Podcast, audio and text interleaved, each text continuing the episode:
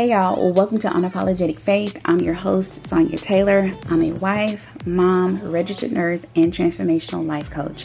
After getting serious about my walk with Christ, I had this overwhelming feeling to share the Word of God, but not only to share it, but to explain it in my own unique way where people could actually relate to it, because that was once my struggle. What I did not expect was to get a little opposition when I started sharing my faith. But for me, that just kind of added fuel to my fire. As a result, I have gotten more bolder and more confident and fearless about sharing my faith. If you have a desire to grow your relationship with God, understand His Word, and be bold and confident and fearless in your walk with Christ, Unapologetic Faith has you covered. Let's get started. Hey y'all, welcome to another episode of Unapologetic Faith.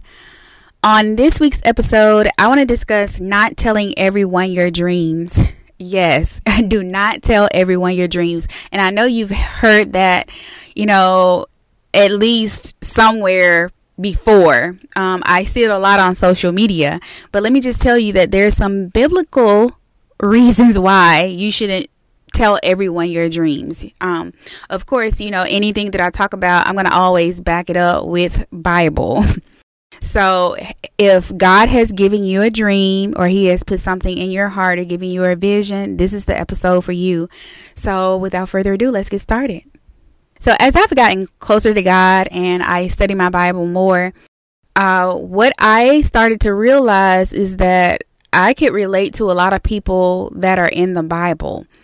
And so just about anything that you're experiencing in life can be found in the Bible. And a lot of people think that the Bible isn't relevant to what they're going through, but every single thing that you are going through or have ever been through or going to go through, it's in the Bible.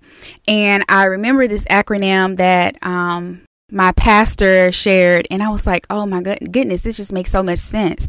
But he said Bible stands for Basic Instructions Before Leaving Earth. And so it's actually the book to help you get through life. And the more you study it, the more you'll understand that the people in the Bible, they are just like me and you, and they're no different. Okay, so the story of Joseph and his brothers, it starts in Genesis 37 and it goes through, I think, chapter 50. And Genesis is in the Old Testament. And remember, I said we learn from the people in the Old Testament. So we can learn from Joseph's story not to tell everybody our dreams. And so the scripture that I want to reference is in Genesis 37, and it begins at verse 5. And it says, "One night Joseph had a dream, and when he told his brothers about it, they hated him more than ever. 'Listen to this dream,' he said. 'We were out in the field tying up bundles of grain. Suddenly my bundle stood up and your bundles all gathered around and bowed low before mine.'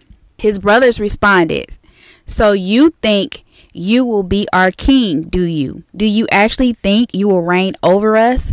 And they hated him all the more because of his dreams and the way he talked about them." And if you keep reading, it says that soon Joseph had another dream. And again, he told his brothers about it. "Listen, I have had another dream," he said. "The sun, moon, and 11 stars bowed low before me."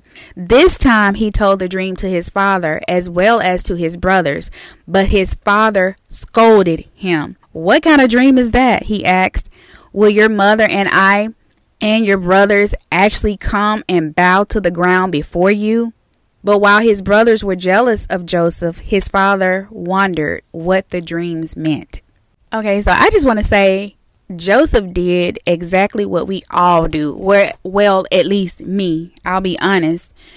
And that's really why I wanted to do a podcast on this, because I want to save somebody the trouble of experiencing what I experienced and what some other people have experienced. We get all excited about the dream, just like Joseph did. And what do? We tell everyone, not knowing that everyone is not going to be happy for you, not even the people that are close to you. Listen to this. Joseph told his brothers. He didn't tell strangers. He told the people that were closest to him, his brothers and his dad, about his dreams. I remember telling someone very close to me a dream that God had given me and that he had put on my heart. And I remember all I got back was this awkward silence. There was no excitement, no enthusiasm, no well wishes or encouragement. And I just couldn't understand that. And it really made me feel like some type of way, because when you tell somebody that's very close to you a dream that you have, you would think that you would get some excitement in return, that they would be happy for you and they would be excited for you. But that's just not the case all the time. And that most certainly was not the case with Joseph. His brothers hated him. They hated him, and they were also jealous of him. But if you go back and read the very beginning of chapter 37, Joseph's brothers were jealous of him because he was his dad's favorite. But that's a whole nother story for a different time. We're gonna stay focused on the dream, on not telling people your dreams. So when God gives you the dream, as he did with Joseph, it's in the infancy stage, or the beginning stage.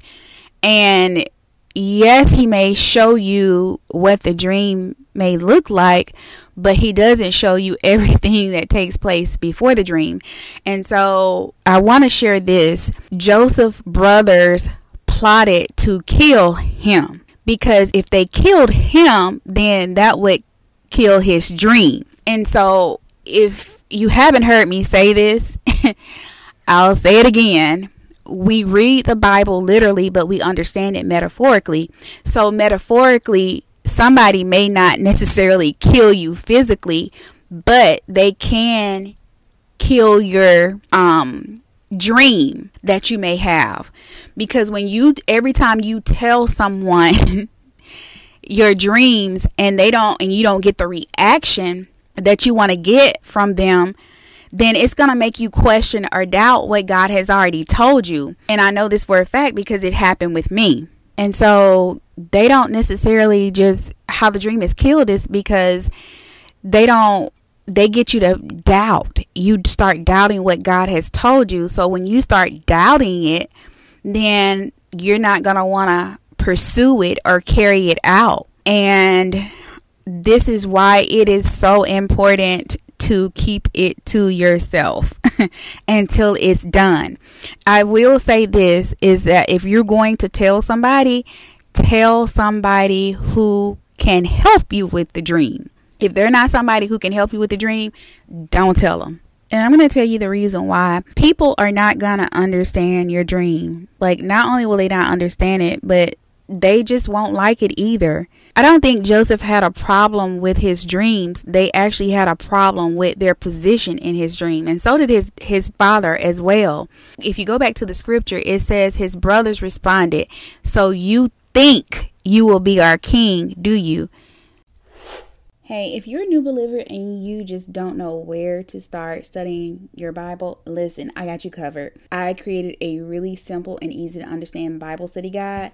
All you have to do is click the link in the show notes to download it. Enter your name and email address. It's just that simple. Please don't miss out. Download your free study guide today. Joseph never said that he was going to be a king. They interpreted his dream for him. And so in their head, he was going to be above them. Although the scripture does say, that people would be bowing, but he never said that he was going to be a king though. And it says that, and they hated him all the more because of his dreams and the way he talked about it. And I can tell you this, if you get excited about something that God has given you and you tell it to somebody who has no dreams, no visions, no ambition whatsoever to do anything different in their life, they're not going to like you. And I just want to point out that Joseph may have been bragging a little bit. I don't know. He told this, and you have to remember, he was 16 when God gave him this dream. He was 17 years old. Sometimes I get him and David confused, but he was 17 years old when God gave him the dream. Also, I just want to say this, that when people in real life, when you start to elevate or you follow your dream, it's a trigger for some people, and they automatically think that you're better than them, or they think you're better than them, when actually all you're trying to do is just be obedient to God and, grow. But people who don't want to grow, who want to stay in their comfort zone, they want people to stay in that comfort zone with them.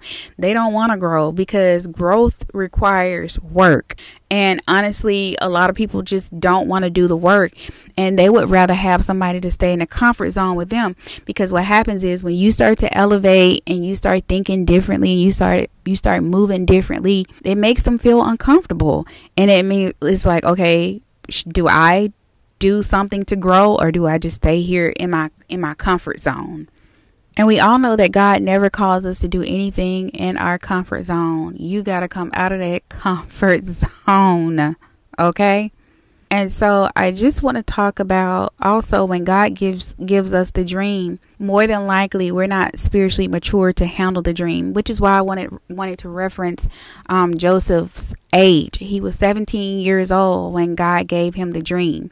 And if you think about it, whatever dream that God has given you, you have to ask yourself and realistically be honest with yourself. If God gave you every single thing that you're asking for right now, could you handle it? Would you handle it, or would you mishandle it? And God already knows what we can and what we cannot handle. And he's not going to give you more than you can handle. He's not going to give you anything to mishandle, because I feel like, if he gives you anything, he wants you to sustain it. So a lot of times when God gives us the dream, we automatically think that it's going to happen right away. And God is like, I got to do some more pruning. I got to work on your character. I got to do this. I got to do that. Like, he prepares us for what we're asking for, whatever the dream is. He has to get you ready for it. You have to become the person that can handle the dream. The Bible says, to whom much is given, much is required.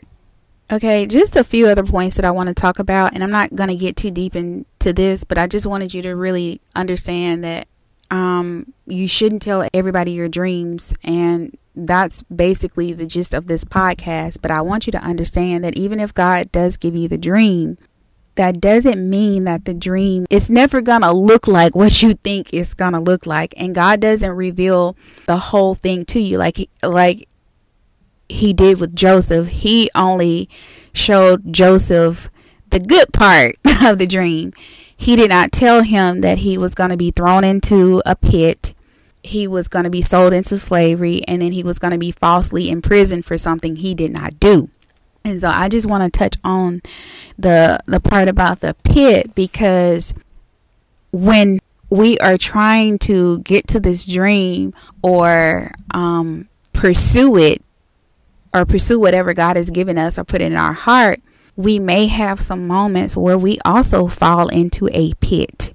And we may not fall into a pit literally, but metaphorically, we may be in a pit of depression. We may experience that. Our finances may be in a pit. And when you look up the word pit, it says it's a low place. And so you can be in a low place mentally. You can be in a low place financially. You can be in a low place relationally. Your marriage could be in a low place, and the dream may look like it's not going to come to pass. But one thing that I will say, when I read this story, every single time Joseph was in trouble, it kept the word kept saying, but God was with him.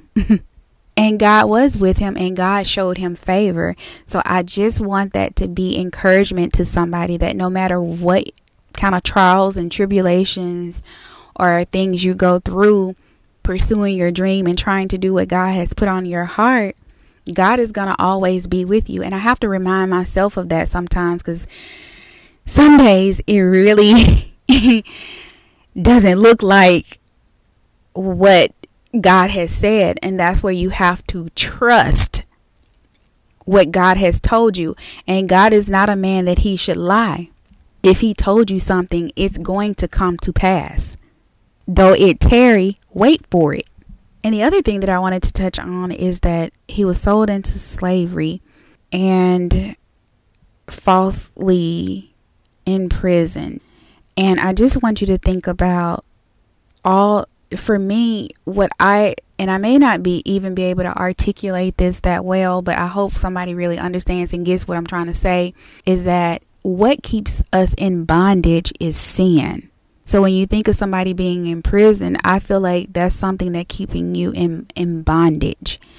And people don't realize that you can't pursue or do what God has called you to do if you're stuck in bondage or if you're stuck in sin. So you have to make sure that you are not sinning. And I know when people think about sin, they think about the obvious sins, you know, lying, stealing, adultery, fornication, but gossiping is a sin as well. You know, being jealous of someone, that's a sin. When you covet what somebody else has, that's a sin as well. And so you really want to make sure that your heart is pure.